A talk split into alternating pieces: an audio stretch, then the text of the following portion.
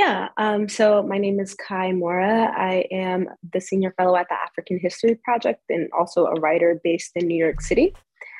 Um, and I think as somebody who studies African history in particular, like also the diaspora, but African in particular, I think that a lot of our history has been either, um, you know, for the diaspora, it's been dislocated from us, right? Like there's only so much we know about our past. Hello, and welcome to Obehi Podcast. I'm your host, Obehi Ewanfoh, and I strongly believe that everyone has a story to share. Now let's get started into this episode.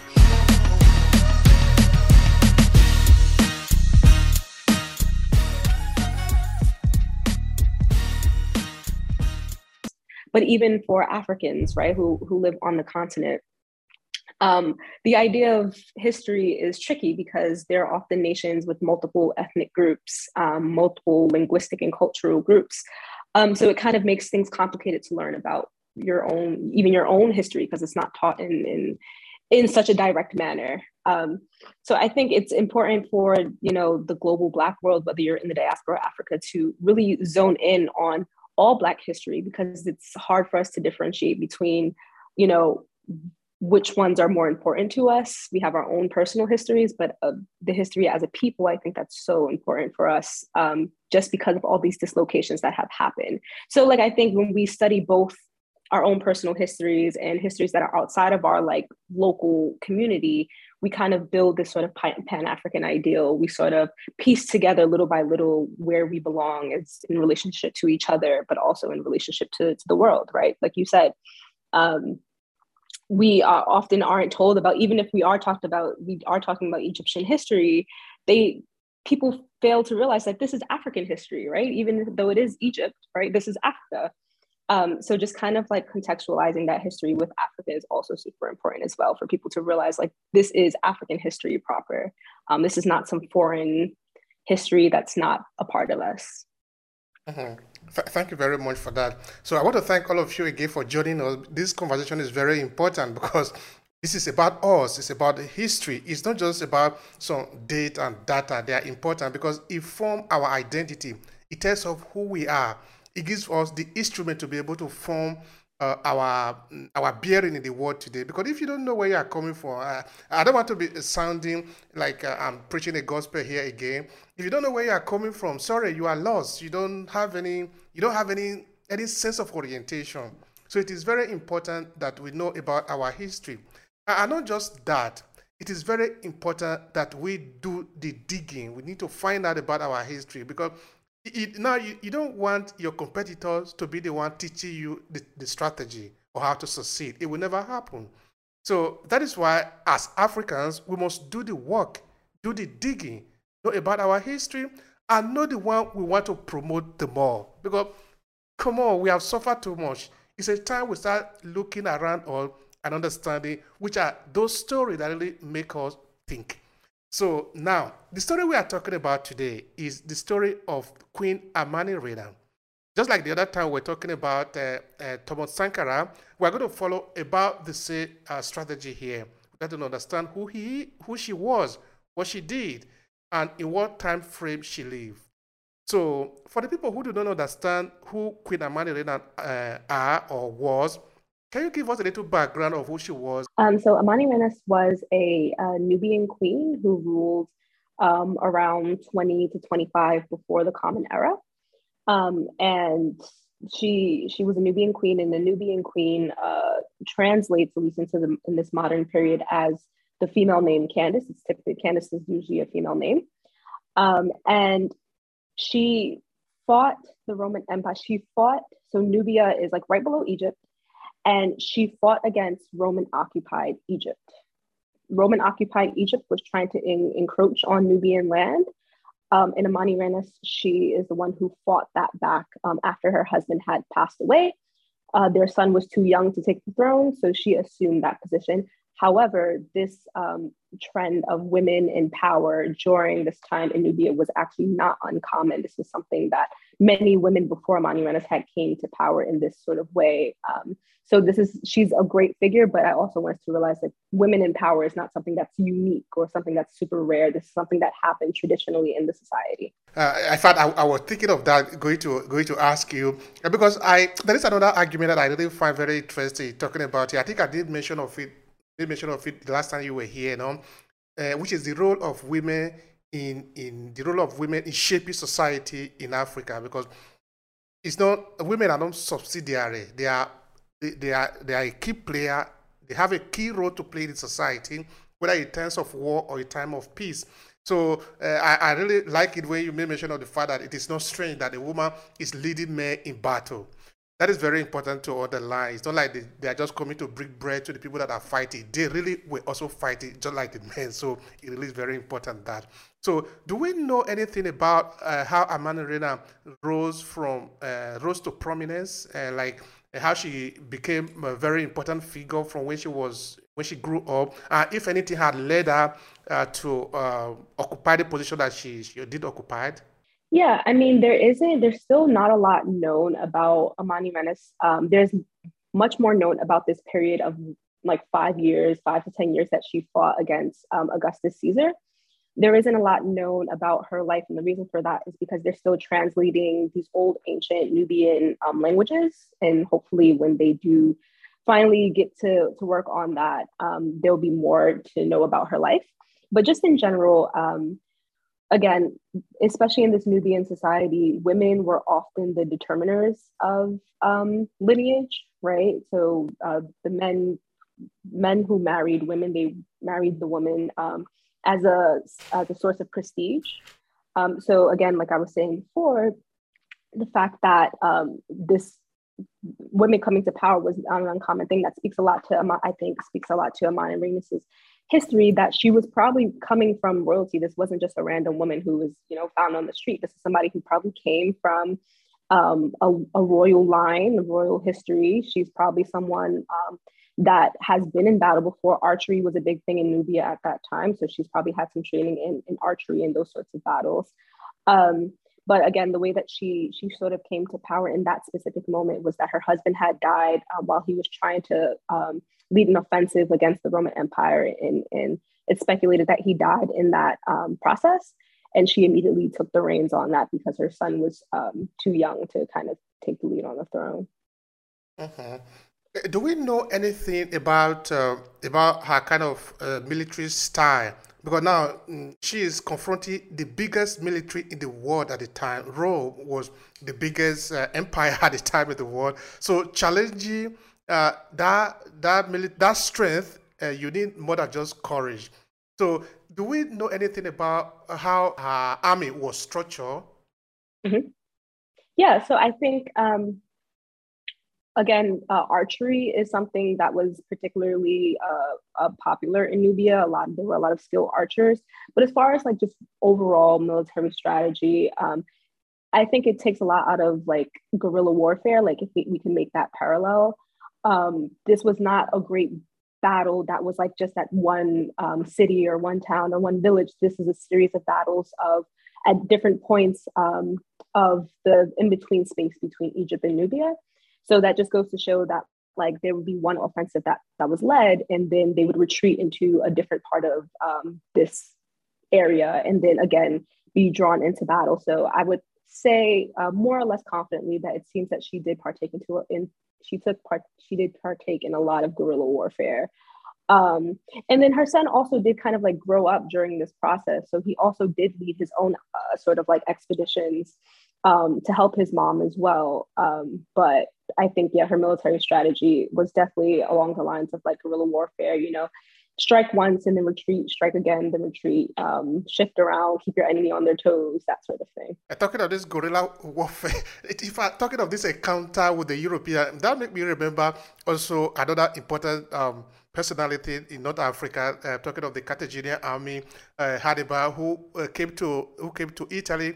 Is he did uh, a, a, huge damage to the Roman uh, army at the time. Of course, that is not the person we are talking about. I'm just looking at the, the strategy that they employed to be able to uh, did a heavy blow to, to the Roman to the Roman army.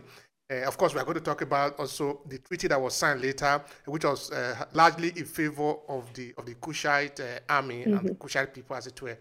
So the, the the thing I would like to understand now is that why was it even necessary for uh, Amani Reina to get involved in the war? Because this is uh, they, they, were attacking people that were on their neighbor. So I, I I'm not sure I understand that part very clear.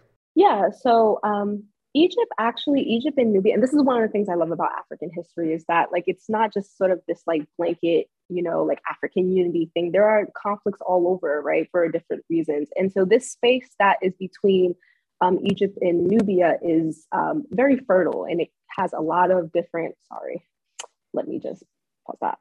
Um, it has this area between uh, Egypt and Nubia has, is very fertile. It has a lot of commodities. So this is uh, even before the Romans uh, occupied it and actually took it from the Greeks who had occupied it before the Romans. Um, even when it was, you know, a, a, black space, so to speak, they were still having these sorts of conflicts of who controls this area. The the Nubian kingdoms um, and the Egyptian kingdoms were still battling over who had control of this space. Um, so when the Romans come in and uh, take this space away from the Greeks, they begin to tax. Um, they conquer the space and then they begin to tax the Nubians who are living in the area. Obviously, that's a problem, right? They don't know these Romans from a hole in the wall. They've come from their country across the Mediterranean and have come and told these, these people that they have to now pay them tribute.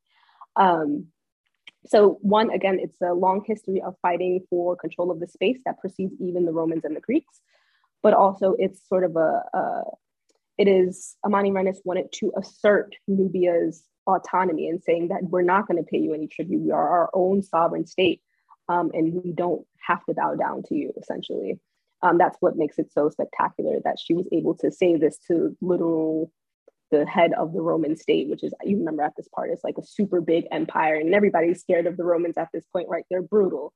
Um, but she she she took them head on, and I think that's really a testament to her character. And even though it did end up favorable for the, the Nubians, so actually uh, this is the kingdom of Meroe.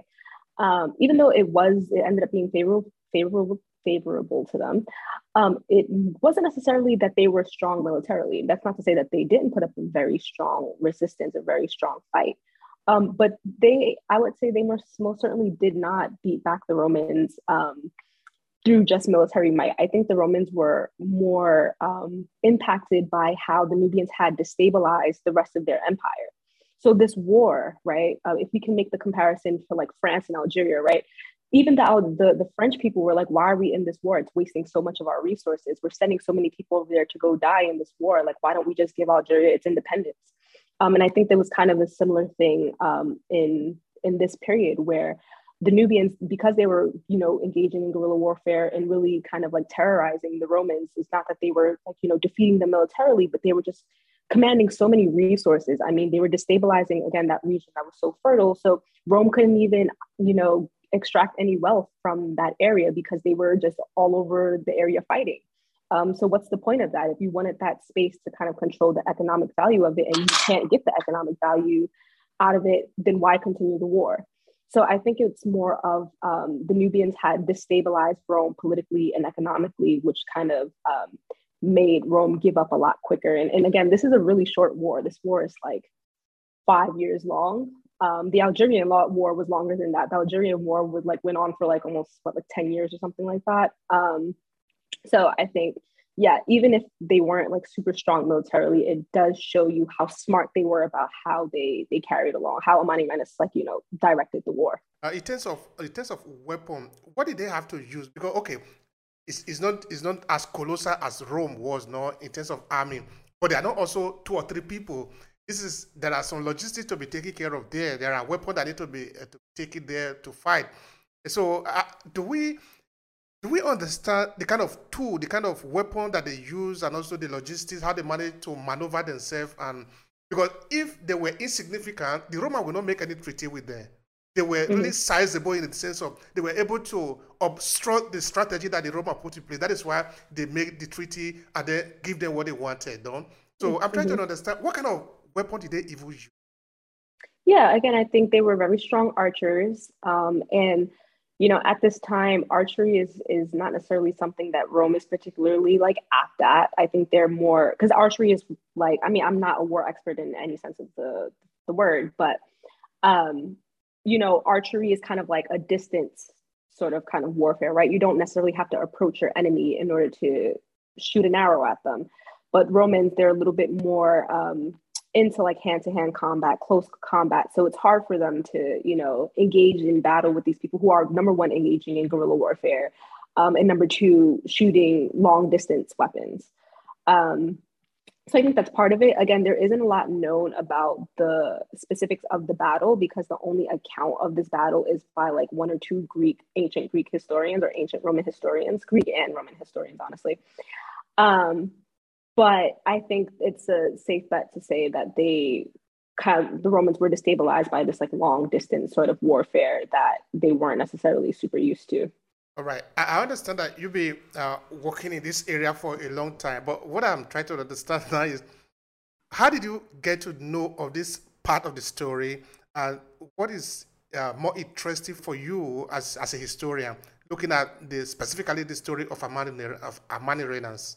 Yeah, I think what's most uh, interesting to me is I think the, the most interesting part about this story is again the fact that even this Nubian army, that's not to say that Nubia was extreme. The kingdom of Meroe was extremely, uh, even though it wasn't as big as the Roman Empire, it was still extremely, um, it was a sovereign state, right? It was a powerful sovereign state, at least for the area. Um, so I think the fact that even if they weren't able to dominate Rome militarily, they still caused that destabilization. And it's not that that's super unique or super, um, you know, rare to our history, right? We see examples of that throughout African history, throughout Black history. We see guerrilla warfare in the 20th century. Um, but I think the strategy that's been so consistent throughout our history of like guerrilla warfare, destabilizing grand colonial powers when you don't have the sort of technology to, to beat them back yourself or the kind of military power that you have to beat back yourself. I think this trend that we're seeing that goes all the way back to these ancient times is super interesting to me that how we're still to this very day carrying out these same sorts of methods of warfare um, that are more or less successful. All right. Now, looking at the logistics, like I was just saying, um, do we know like how many soldiers does Amani Reina have to uh, command, have to organize in order to take on Rome? Yeah, um, I think they actually did not have, if I'm not incorrect, they only had about 10,000 soldiers in the initial fight that Amanirenas um, led sort of the first big offense was only a group of like 10,000 soldiers. Um, and the person who had came back, the, the essentially governor of Egypt who had came back to, because she didn't, she didn't necessarily fight Augustus Caesar himself, but like Augustus Caesar's uh, generals. Um, he came back with an army like twice that size. Um, so, but this, and this is only in the initial phase. So if they're destabilizing Rome with this little instance, you know, Rome is probably going to come back with soldiers that are even more numerous than the original double. Um, but again, I think that one of the things that guerrilla warfare really does show you is that it really doesn't matter how many soldiers you're trying to beat back. It actually, in a certain sense, it's like the more the merrier because in guerrilla warfare, you're getting a lot of your ammunition, you're getting a lot of your weapons from the power that you're currently attacking. So the more that there's weapons around, the more weapons you can gain. Um, so yeah, she was definitely it, it was definitely a strategy of like being working smarter, not harder, if that makes sense. Working harder, not smarter. Because if you don't have the, the, the number now, uh, uh, they have, you have to employ certain strategy to be able to, to work it out. Mm-hmm. so exactly. I, I, I, don't I'm not sure I get it part. I, I was trying to understand also which is the part that make it more intriguing for you, that make it more interesting for you as a historian. Yeah, um, I think stories about battle are always interesting to me because I, I guess I'm somebody who often roots for the underdog, right? Like I'm always somebody who like whenever I see a big, huge power that's trying to like step on a smaller, um, like a smaller country or a smaller people or a smaller state, like I always root for the underdog. Um, so in in it's like a double underdog, right? Because not only is it like a smaller state or a smaller country, it's also a woman, right? Like it's also a woman who's like, you know, in, at least in the Roman conception, who shouldn't even be in this sort of power. She shouldn't be directing, giving military commands, right? Like that's totally foreign to them. So I think the fact that number one, the Nubian kingdom, the the kingdom of Meroe in general, is sort of just like the smaller state compared to Rome, and then on top of that, having a woman who is definitely probably throwing them off the fact that they they're being so destabilized by a woman i think that that's what makes it really really special to me and stories that are like it makes it really interesting for me to to observe mm-hmm. and i say maybe for example i'm one of your students i'm trying to understand what is what do we have to learn from a, a personality like uh, Queen Amani Reina in 2022? What, what would you say? Again, I think it's about working smarter and not harder. I think you know throughout the 20th century, particularly not even just in Africa, but all over the global Black world, right? There's always this con, this always this like, um, this message of like we're gonna beat back and we're gonna be like we're gonna defeat them, and there's a lot of talk about like like you know armed uprisings and armed resistances and like all that was great and it was definitely helpful during that period. But i think what stories like this can also show us that sometimes it's not about fighting back your enemy with violence right? Sometimes it's not always about having to be like this strong armed resistance. Sometimes it's about simply outsmarting your enemy um, and throwing your enemy off um, and then also just like in general like understanding the role of women in these societies. Um, so, you know, Black society, African society has changed so much since European colonization and even um, Arabic colonization of Africa. It has changed so much as far as the role of women is concerned. Um, but we have to remember that back in the day, back in this time of Amani Ren, it's like women were all over the place. Women were super revered. Women were just as part of the community and, and the political process as men were, if not even more. Um, so I think those are two big takeaways that we can certainly take away from this this experience or this part of history. I was reading uh, one of your articles recently that you published on history.com, and where you say mm-hmm. something to the fact of um, there is a long history of, uh, of female uh, player in African uh, history. Now, in, of course, in the military, of course, it's evidence. Can you like expand on that a little bit? In Nubia, as well as like, uh, so there's Nubia, like the kind of geographic space, and then there are different kingdoms that are within Nubia. And this kingdom of Meroe is not the only kingdom where you see these women. So, like, again, before before and after Amanirenas were other queens, you know, again, like I said at the named Kendake, who had came to power. But in addition to that, um, women in Nubian society were just revered generally. Like if you witness a lot of the artifacts and a lot of the architecture um, in this region, you see a lot of images and a lot of paintings and a lot of structures that are giving odes to women. Um, there, there's one that me and this professor were talking about um, of this woman who is seated in front of like this shrine or whatever, and there's a man who has a line of cows uh, behind him, and he's pouring libations to her right in front of her. Um, and these are like, this is a common motif that is found throughout this period. So, women, not only are women allowed to hold such positions of power, they're also just revered in society as mothers. One other uh, way that we, we understand this is that on tombstones, um, they typically listed the lineage of the person who passed. And at the head of the tombstone is always the mother first sometimes the father is not even mentioned, right? It's always my mother was so and so and so and so. And then it will be my father and then my uncle or so on and so forth. And sometimes even the men are not even listed. Um, so throughout the society, yes, women are uh, given positions of political power, but also in general, women are revered in a certain kind of like spiritual also um, way. I think it's uh, it's not just one event that has made Africa and and not even just Africa, but all over the Black world, wherever Black people are. I think um, it's not just one event that has caused that, right? I think European colonization has definitely um, caused a lot of it, right? I mean, European civilization, they get their philosophies from ancient Greek and Roman civilization. And what we know just as a fact historically like these civilizations were ex- extremely misogynistic. Women were not allowed to in most of these society, ancient societies women were not allowed to come out of the house.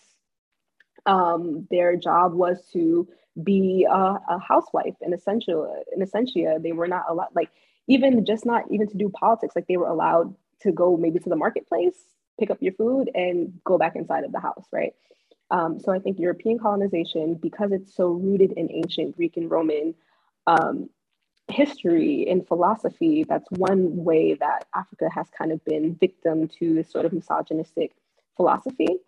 Um, but also, um, Arab colonization has probably caused some of it too.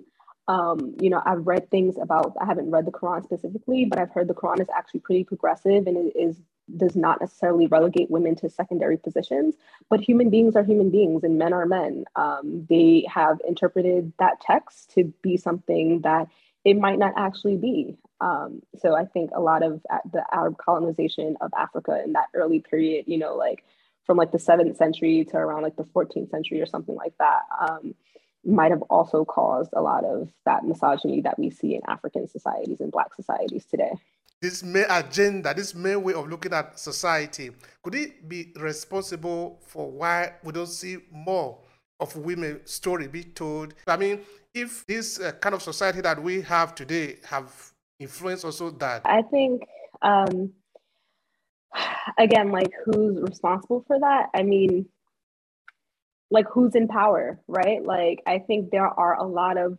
great men just like yourself who tries their best to really like demonstrate not only that women have the potential to be you know um, full citizens or like full respected citizens of any society but like we have been full responsible citizens of society before you know since the beginning of time right? I mean half of civilization would not be possible if it wasn't for the things that women did in building up society in the first place. Um, but i think again, like you just have to look at who's in power and you have to look at their, unfortunately, you have to look at their politics. And again, human beings are human beings, and whatever kind of biases they grow up with is, you know, that's what has to be changed. Um, luckily, I think that the generations that are coming up right now, um, including, you know, my own generation, I think we are becoming more and more progressive and we do want to see more you know women in the workplace i mean men have been the consistent you know gender so to speak in power for centuries now and it doesn't seem like things have gotten any better or any different right? Um, so maybe if we see more women in power these days we might actually see some sort of change. Who knows? That's i guess a speculation but you never know. I get it right? Like women are a lot less like prone to be going to war right? Um, at least that's what it seems like. I don't know how true that is but also like even in this case of Amanirenas right? Like it was not uncommon for women to engage in war. Um, like, as a matter of fact, many of the rulers, not even just in Nubia, but in Egypt as well, um, really just like this whole like Northeast region, women, there are literal statues of women, you know, ripping their enemies apart and holding weapons. And so, like, it's not that I think we should maybe move away from this idea that women are like less war prone, right? I think women are just as complex as men. Um, I think maybe the only reason why women are less war prone is because we've been kept away from war, right? We're not allowed to go to war. I mean, it's different now in the U.S. and stuff like that. At least you're you're able to engage in combat now and stuff like that as a woman.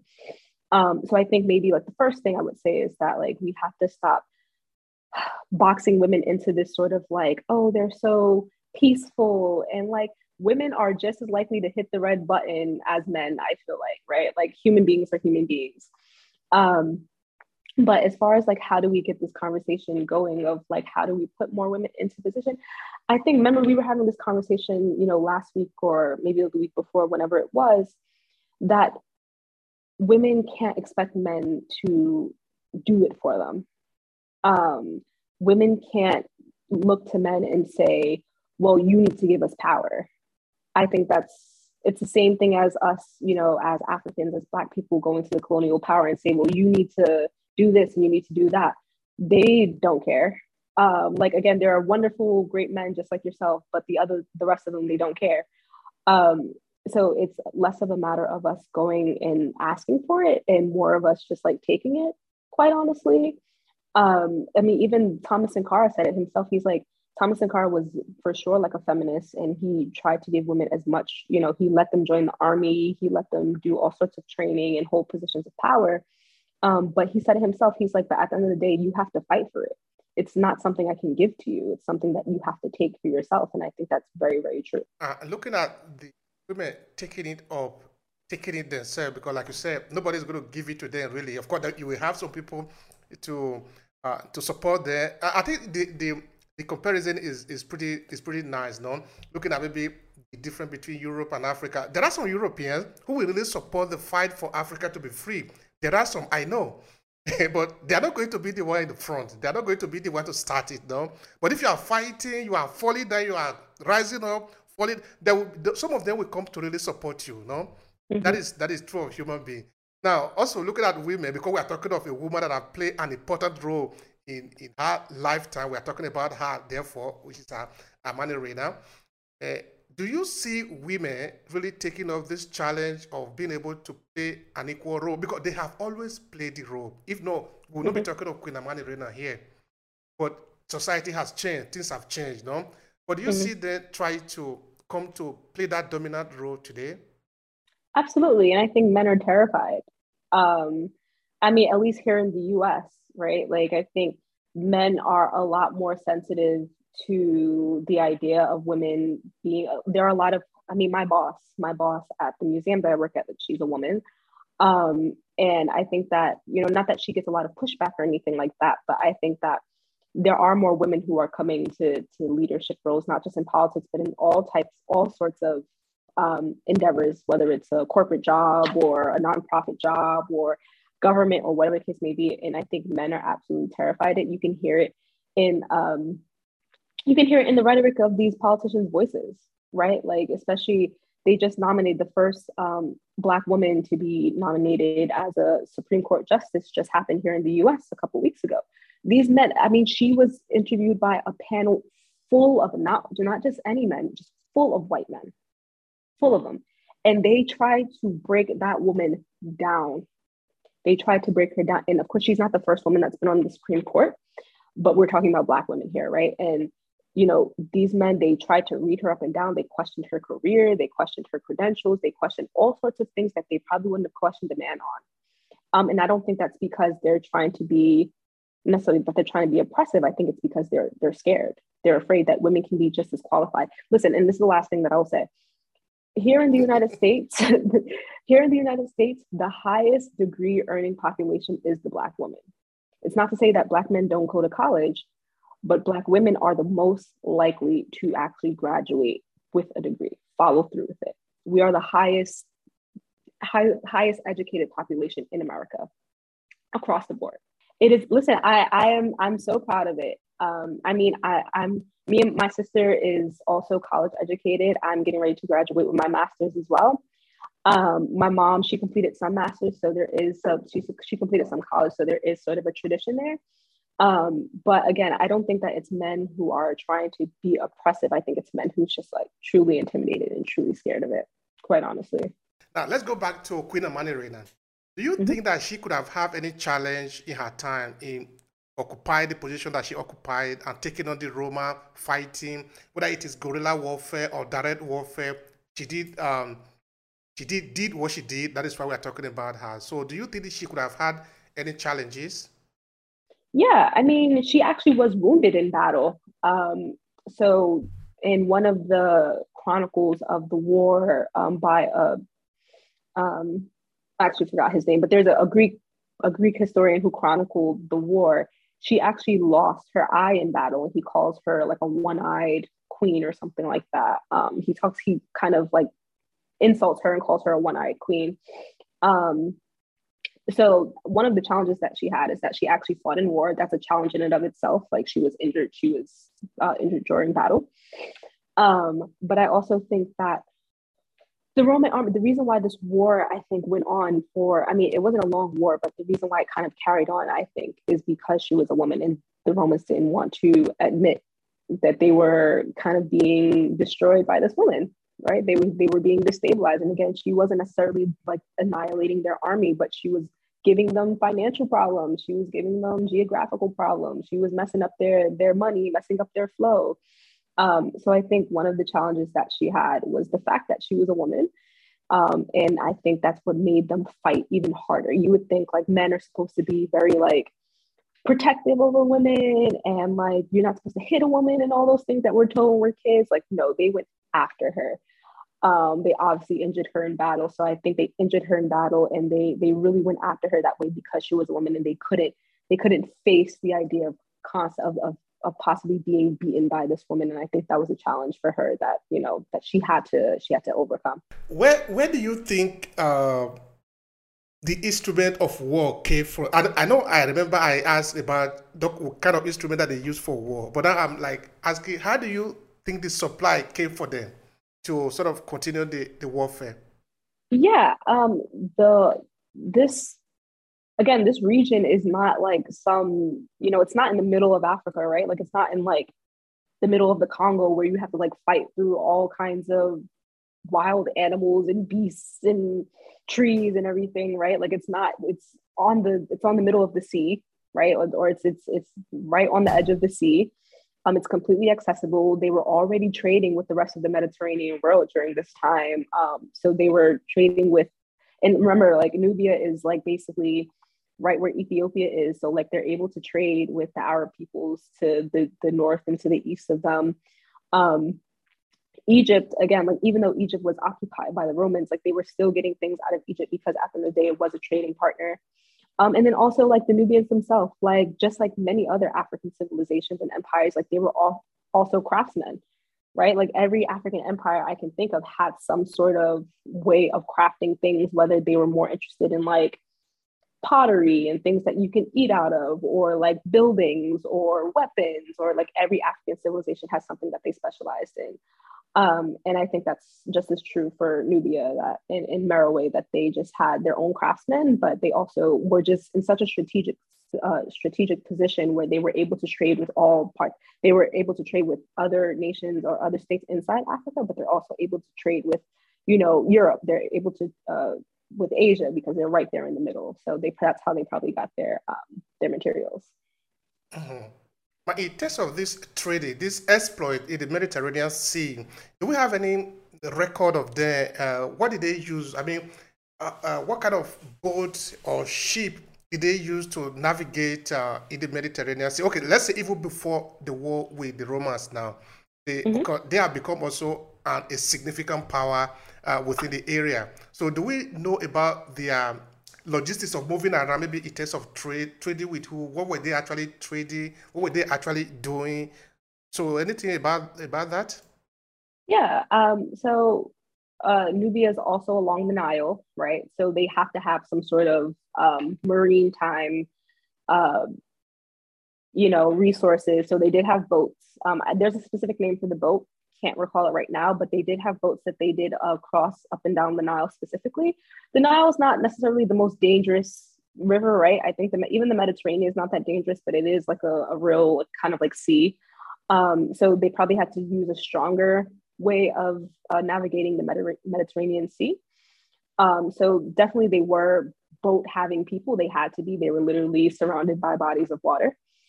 Um, but as far as like what they traded, they mostly traded with Egypt, right? Like even though they were kind of like contentious with Egypt because um, they wanted control of that middle space, they were trading a lot of things from um, the enslaved, right? They're trading spices, they're trading. Um, they're a writing civilization, so they're trading. They're they're trading uh, tools like you know papyrus, things like that for for them to record on. Um, they're trading um, all kinds of like ornamental things, meaning like things that you use to like for like priests, right? Like they have special kind of cloths that they wear or special kind of necklaces that they wear. So they're also trading those sorts of materials. They're sort of like gems. I mean, also gold was a big thing um, in both Egypt and Nubia as well. Um, so I think that's probably the, the basic logistics of like what they were doing at that time as far as trade goes. Mm-hmm. Uh, what do you like to say about the treaty that, that was signed between uh, Rome and, and them, which of course uh, make sure that they were not paid tax, and Rome had to uh, take away their, their, their army, uh, meaning that they actually were favored. Many historians say that the Kushite were favored by this treaty. What do you want to say about that? Yeah, um, so the the extent of the treaty is super unclear because again, the the Roman side is the only side that's recounted. But from what we know, uh, with the evidence of the treaty, um, is that this treaty happened around, uh, I believe, like 20 BC, right? Because like you go backwards in time, not forwards during this period. Um, so this happened around 20 BC, and Amanirenas didn't go herself, but she sent sort of like an emissary. And um, again, like I said before, it wasn't necessarily that the Nubian army was, you know, decimating, annihilating the Roman army, but they had um, destabilized their economic system, right? They had destabilized their political system. So I think a lot of those um, treaties, a lot of those concessions that Rome made on behalf of uh, on behalf of Nubia, or to Nubia rather, was to kind of relax the tension of what was happening during that war. Um, it's amazing because Rome, you know, they're obviously a conquering people, and in every empire, every state that they you, they attacked was a tax, essentially a tax paying state. Um, so I think that's super important that Nubia was not a tax paying state. And also that region that they had occupied, which was um, hotly contested between Egypt and Nubia prior to the Greeks and the Romans, they also had to come out. So they didn't leave Egypt, right? They still kind of like encroached on Nubian territory a little bit, but it wasn't as much. And they really did retreat from all the territory they had conquered after they took it from the Greeks. Um, so they essentially left that middle area between Egypt and Nubia and they retracted all the way back to the Egypt border. So they were now pretty much just in like Egypt and the outskirts of Egypt, like the very minimum outskirts of Egypt. So they weren't, you know, on Nubian territory anymore. Um, and again, that's super important. And again, it's not it's not that they had you know dominated the Roman army, but that just goes to show you how beneficial it is to work smarter, right? Because at the end of the day, she got what she wanted, and that was to reestablish Nubian sovereignty. She didn't want to be some kind of subject, some kind of tax-paying, colonized person, right? Like she wanted to be, she wanted to make, she wanted to make sure that her kingdom was something that was respected and autonomous, and that's the exact result that she got she managed to uh, get a favorable treaty from Rome. My, my question is, why did Rome not destroy Nubia and just take it like every other territory? Because there was nothing that could uh, that could challenge Rome at the time. I want to repeat mm-hmm. that again. Why why did they not take Nubia? Why was it that they were not able to do it? Was it for the question of logistic? Was it because the way they got there, they got disease, and they, they were just too smart? What really is the logical explanation as to why Rome did not eventually destroy Nubia and take the territory? Well, again, Rome is not is just not in Nubia. Rome is also in at the time that uh, Amanirenas sent her emissary to go talk with Augustus Caesar he was getting ready to go lead a campaign against Arabia, who were their neighbors to the east. Um, so Rome is, I really do think the comparison between Algeria and and and France is probably very very similar. Where you know when Algeria was fighting, uh, when France was kind of fighting against Algeria, all the other French colonies were also kind of like, you know, fighting against them well. So they they were fighting on so many different fronts. Algeria was fighting on so many different fronts. France was fighting on so many different front, uh, so many different fronts that they just could not afford to keep going. Right? They had other exploits that they really needed. And again, Nubia and Rome, after that, they didn't have the best relationship, but they had a less tensious, contentious relationship where Nubians were did start to trade with them on a more friendly basis, right? And that's that's the goal, right? Unless your goal is to like conquer just for the sake of conquering, just to be like violent, then more power to you. But Rome, like what they wanted was power, what they wanted was money. And you can't get money if you're constantly spending money on fighting to conquer territories who don't want to be conquered, right? You have to concede to that. Um, so it was yes, it was favorable. It was favorable to the Nubians, but in a certain sense, it was also favorable to the Romans because they no longer had to expend so much energy on this war when they were fighting so many other wars. And at the end of the day, they did get what they wanted, which was they wanted to, to extract wealth from that part that was between Egypt and Nubia, and they were able to do that once they stopped fighting with Nubia. Um, if that makes sense. Yeah, yeah, sure, sure, sure. Uh, you did say something uh, to the effect that if you if you are uh, looking for this story, if you are trying to understand this story, you read it from the from what the Europeans have documented. So Now, it means that from the African side, we have very little uh, evidence of what really have happened. Is it like that, or maybe I'm wrong? Yeah, no, it's it's it's it's like that because we have less um, knowledge of Nubian language, and that comes with its own um, reasons, right? Like it's easier to translate Latin, ancient Roman Latin, because that's the language that many of our I mean, except for English, right? But like French, Spanish, Portuguese, all that comes from the, the Roman Latin languages. So it's easy to make those sorts of translations. Um, but I mean, how many people are still going around speaking traditional African languages in in you know um, in more more formal settings? Like even yourself, right? Like I I have plenty of Nigerian friends who I'm sure speak dozens of languages, or at least speak two to three other languages, two indigenous languages. I have never heard them speak it a day in my life. They talk to me in English, right? Um, I have friends from Kenya who are the same way. They speak, you know, two or three indigenous languages, but they never use it because it's the main sort of um, method of speaking is the colonial language. Um, so I think that because of those reasons is why we also see these only European points of view, even in ancient history, um, because we just don't have the knowledge to translate these indigenous languages because they haven't been the focal point for so long.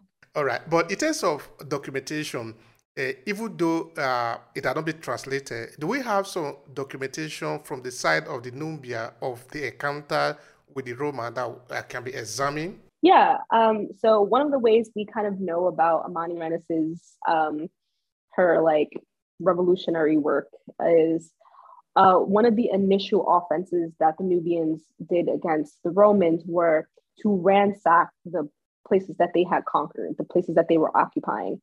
So they went in there. Amanirenas like led this this armed group of armed people um, and killed soldiers and captured Romans and took a lot of um, like artifacts and looted a lot of artifacts. And one of the artifacts that they looted was a statue of Augustus Caesar, and they decap- they decapitated um, this this statue, and Amanirenas took the head of the statue back and buried it under a temple that was dedicated to to to her. Um, so at the entrance, and it's buried under the feet of a statue of her. Um, so it's kind of like she's stepping on her enemy, right?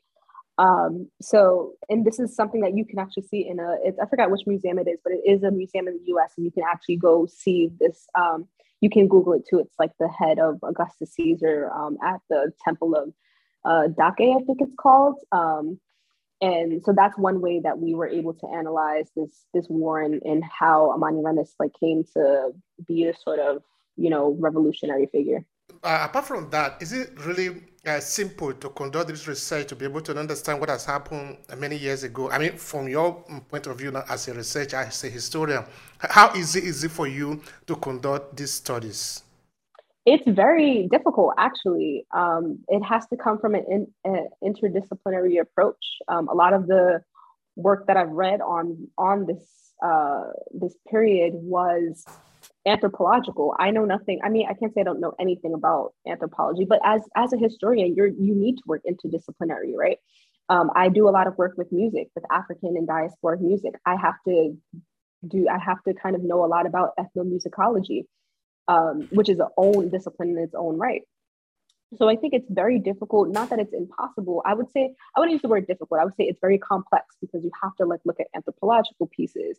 Um, in a certain sense, you have to look at linguistic pieces if we're we're thinking about how the different you know languages are describing the events that happen. So now you have to know a little bit about linguistics. Um, there have been so many different disciplines that I've had to tap into in order to really understand this story. It becomes a little bit easier when when evidence becomes more known. Um, because you now I can just like read books that have been synthesized and I can learn more about the information. When things are so unclear, um, you have to kind of look at any resources that you can possibly get. And some of these resources are very, very complicated and things that I have not necessarily dealt with before. Um, so it is very complex, but I think that makes it fun, right? Because you have to like learn something new. You have to learn how to, you know, look at things a new way because it's not the answer is not just going to be given to you in some random book. You have to learn how to like go to a museum's website and look for this statue and look at ancient pictures on a wall and be able to identify them. Um, so it was a, a, a, really good exercise, but it was definitely very complicated. if you were to say, okay, this is your remembrance of uh, Queen Amanirenas, say maybe one thing that you say, okay, this is his, his, major achievement, a kind of what this is what is going to what she's going to be remembered for. What would you say it is? I think the the the, the decapitated statue. Um, I think it's such a power move, and it's something that like I feel like if I was in her shoes, I probably would have did the same thing. Like I'm all I'm a very like symbolic person, and like yeah, I'll fight you in person, but like I want something to like you know show you show the world for the rest of history like this is what happened, and it was such a creative way to me of um of her of you know establishing her legacy. What would be your concluding message here? Maybe something you wanted to say. I didn't ask. It's possible because it's not possible for me to know everything that, that the guests will want to say, though. So, what would be your conclusion regarding the conversation that we have had today? Um, I don't know, a message or a kind of reaffirming uh, a line that you find important. Please go. Um, I think that we should begin to look at Egyptian history in a new light. I think when we look at Egyptian history, Egyptian and Nubian history, I should say, like that just whole northeast section, we I don't know why we do it, but we kind of think of that history as different from Africa for some reason. Um, that it's kind of like in its own region or its own zone or own part of history. I think that's a very big mistake. Um, for I feel like obvious reasons, right? Like it's literally a part of Africa. It's the cradle of civilization. That's this is where the first, you know, modern humans were found. Um, so I think looking at Egypt, Egyptian history and Nubian history in an African context through an African lens is like super important, not just for the discipline, not just for like honesty and integrity's sake, but also just as like Black people. Um, I think once we start looking at these like or, or like origin histories with this sort of African lens, this Pan African lens, if I could say so, um, that would be such a source of pride for us um, and such a sor- source of um, yeah source of pride. Kaimora thank you so much. It has been a pleasure on my end. I really appreciate thank it. you. Yeah thank of course. Thank you so much. It's great to talk with you. If you enjoy this podcast make sure you subscribe so you never miss any of our future episodes. Rate and review Obehi podcast and share with your friends who might need it i remain Obehi Ewanfoh Thank you so much for listening and talk to you in the next episode.